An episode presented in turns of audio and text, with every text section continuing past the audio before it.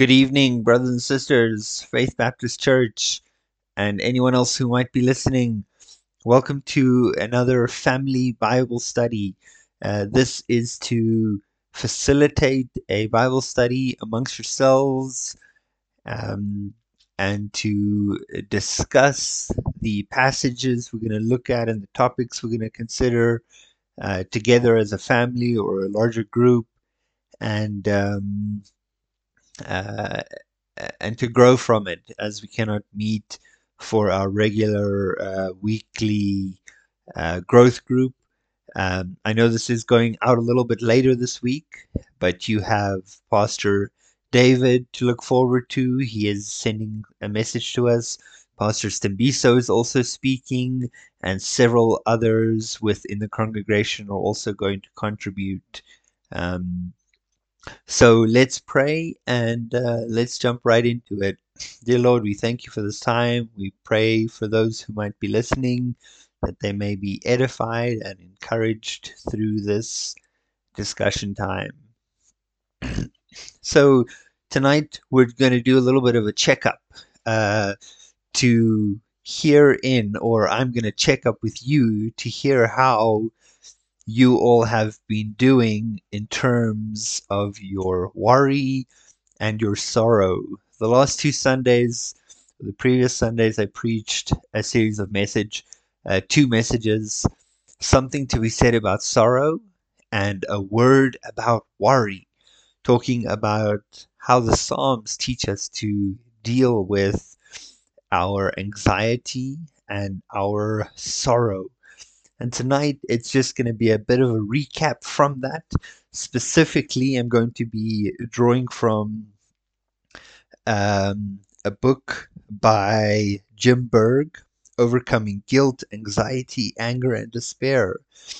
And it's called Quieting a Noisy Soul. Uh, this, this is from one of the chapters out of the that book. And um, it's been edifying in my own personal Uh, Bible study as well. So let's open with uh, uh, a scripture here, Proverbs chapter twelve, verse twenty-five. In the heart of man maketh it stoop. Worry in the heart of man maketh it stoop, but a good word maketh it glad. You get different levels, uh, I believe, or severity of sorrow. Um, mild could be in the form of discouragement, you know, loss of confidence, loss of respect um, in a particular area, and um, continual discouragement could lead to more severe forms of uh, stress. Serious, uh, this is the next level, um, or despondency, extended discouragement, overall lowness of spirit. And then the severe level, the despair level, total loss of hope and courage, a sense of helplessness, a resignation to, you know, let the earth swallow me, I'm done. And we don't want to reach those more severe levels. But there's a difference. Uh, if you remember, um, the messages I preach, that as believers, we have something that an unbelieving world does not have. We have hope in Christ. And the response to despair is to turn to Christ. Um, so the nature of despair, as the book discusses, he says very simply, to summarize, despair is sorrow without hope. Despair is the emotion of hope. Hopelessness. First Thessalonians chapter four, verse thirteen briefly touches on that. It talks about those grieving for people that they lost. But I ha- would have you not ignorant, brothers, concerning those who are asleep, that you may not grieve as, as others who have no hope.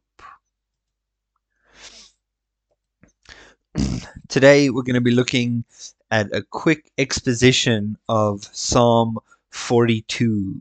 Psalm forty-two is a very short psalm, and we're going to briefly look at it.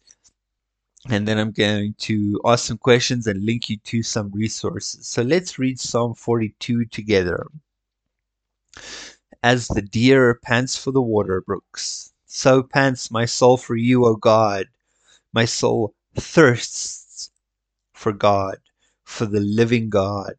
When I shall come and appear before God, my tears have been my food day and night, while they continually say to me, where is your God? When I remember these things, I pour out my soul within me, for I used it to go with the multitude. I went with them to the house of God, with the voice of joy and praise, with a multitude that kept a pilgrim feast. Why are you cast down, O my soul, and why are you distressed within me? Hope in God, for I shall yet praise him for he, the help of his countenance. O my God, my soul is cast down within me. Therefore I will remember you from the land of Jordan and from the heights of Hermon, from the hill of Mizar. Deep calls unto deep at the noise of your waterfalls. All the waves and the billows gone over me. The Lord will command his loving kindness in the daytime, and in the night his song shall shine, um, shall be with me. A prayer to the God of my life I will say to God, my rock, why have you forgotten me? Why do you go mourning because of the oppression of the enemy? As with the breaking of my bones, my enemies will reproach me, while they say to me all day long, where is your God? Why are you cast down, O my soul? Why are you distressed within me? Hope in God, for I shall yet praise him, the help of my countenance and my God. We notice so many repetitions, and we notice a pattern of three things. And if you remember the uh, messages I preached on the sad psalm and the happy psalm, and later we uh, spoke about um, the sorrowful psalm, um, there is a pattern, and a pattern I'm going to repeat and remind you of now.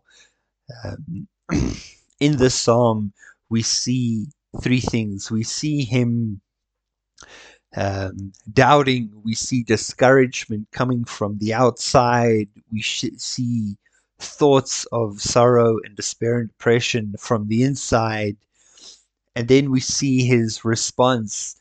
Firstly, he brings those honest, raw thoughts to God. He brings his doubts to God. He asks, um, my tears have been my food day and night, while they continually say to me, where is your God? So there's that inner turmoil.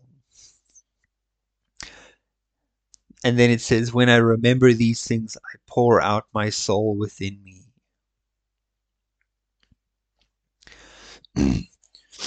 That we can be honest about our feelings and our doubts Um, to God. And then it says, I went with them to the house of God. Remember, we talked about it in the sermon that the representation of the, of the presence of God was the temple, the house of God, with joy and praise, the God of my joy, as uh, uh, the previous psalm mentioned. Um, where do we find the presence of the Lord? We find it in the scriptures, and we find it in prayer, because the Holy Spirit dwells within us. And so we don't need to go to a physical place like the Old Testament Israelites to, to experience the presence of God, but we can find it through truth, because that is what leads us to the presence of God, and through prayer. So before we continue, let's ask a question. How can you make prayer a more part of your daily life? instead of praying in the morning with your devotions, or only praying in the morning with your devotions and praying with every meal time. I've noticed uh, in company when we sit down to eat, um, and we would pray for many things. We would pray for si- brothers and sisters with who have illnesses. We would pray for the government. We pray for all these things, but we're actually just sitting down for a meal to eat. And I think, shouldn't we be praying for those things when they come up, when we see it on the news, when we hear about an ill brother or sister over the phone? Um, that's when the prayer should happen. And then at mealtime, well, we should just be praying for the meal and thanking God for the for the meal. Um, we shouldn't bundle up our all the day's prayers into one official prayer. How can you make prayer more a part of your daily routine? What are some practical ways you can incorporate prayer into your daily life? You can pause the, this, the audio and discuss that. Once you're ready, we'll continue. Secondly, we hear that he um, speaks within himself. He says in verse five, "Why are you cast down, O my soul? Why are you are you distressed within me?" And he repeats it again later. He, he repeats it three times. In verse eleven, "Why are you cast down, O my soul? Why are you distressed within me?" He does some self-counseling. Excuse me. I apologize. That's the uh, disadvantage of recording. um, why are you distressed within me? He tells the soul, "Hope in God, for I shall yet praise him." It might be sorrowful now, it might be stressful now, but remember to do some self-counseling. Remind yourself of the hope we have in God. Remind yourself that you are not despairing, but there is sorrow, but there is also hope. Um, and it says, "The help of my countenance." And we talked about that. Countenance means expression. You have a sorrowful countenance. You're Your shoulders are hunched over, you're sad, or you have a joyful countenance. People can look at you from a, a hundred meters away and say, "That guy is in a good mood today." Countenance. So here's the second question. How can you um, speak to yourself about your worries? I have been practicing this myself lately, to not delve into illogical fears or irrational thoughts about worry or um, or sorrow, but um, sit down and uh, be realistic. Uh, sometimes it takes active, careful consideration of a stressful situation or a worryful um, event or moment. Uh, just to self-counsel and tell, remind yourself of the hope in God, and to think realistically through what is happening. So how can you incorporate that when these moments come? Is it a case of writing it down on a piece of paper? Is it a case of um, just speaking out loud to yourself? Um, how can you Um, self-counsel, speak within yourself about your sorrows and your concern? Make it a, a mental thing and not just let your emotions run amok with it. And then thirdly, I want you to consider the younger members of our family. They also experience despair. They also experience loss of loved ones. And sometimes they don't understand it the way we do. And it's difficult. It's easier to avoid uh, dealing with the issues or explaining it to a child. Uh, I've seen worst case scenarios where people don't grieve properly. They don't deal with loss in a healthy way, and it affects them later in life.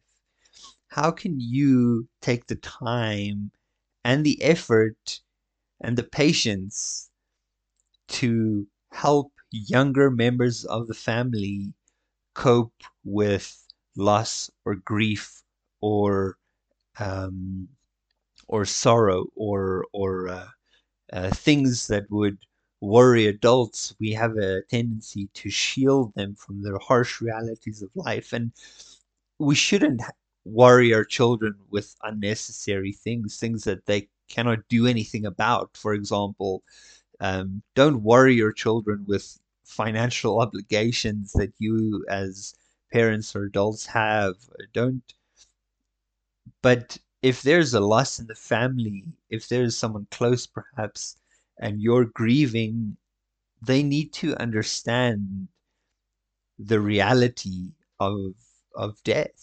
Um, how can you um, explain and help them grieve in their own way? Um, and there's no uh, clear-cut answer for this. It's it's challenging, perhaps. Seeking professional advice. Um, how can I help my child uh, deal with loss? But please do consider and take the time uh, to consider um, how a child deals with grief and despair.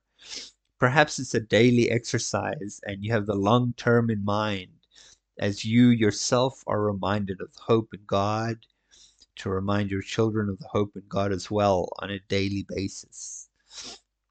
Teach them memory verses. Read scripture with them, the uh, scripture such as this, and explain to them uh, how biblical psalmists dealt with sorrow. Uh, I hope that you may be edified. I will link a resource that you can go study further. It's on our website, faith dot org dot z a, under a section called resources, and it's called Good Mental Health. And there's several great uh, studies that you can do in your own time, uh, talking to yourself, self-counseling, um, escaping from despair, um, dealing with the past. Uh, there's one on mind, body, soul, how the mental and the physical interact, and the very real medical conditions of anxiety and depression, and how we as Christians um, deal with that, and several others. So I'll link that in the description, and I will also link um, the two messages that I preached recently in the description as well. Please be edified, and I hope you grow from it. Let's pray. Lord, we thank you for this time. We thank you for the study we can do in your word, and we glorify your name, God. Amen.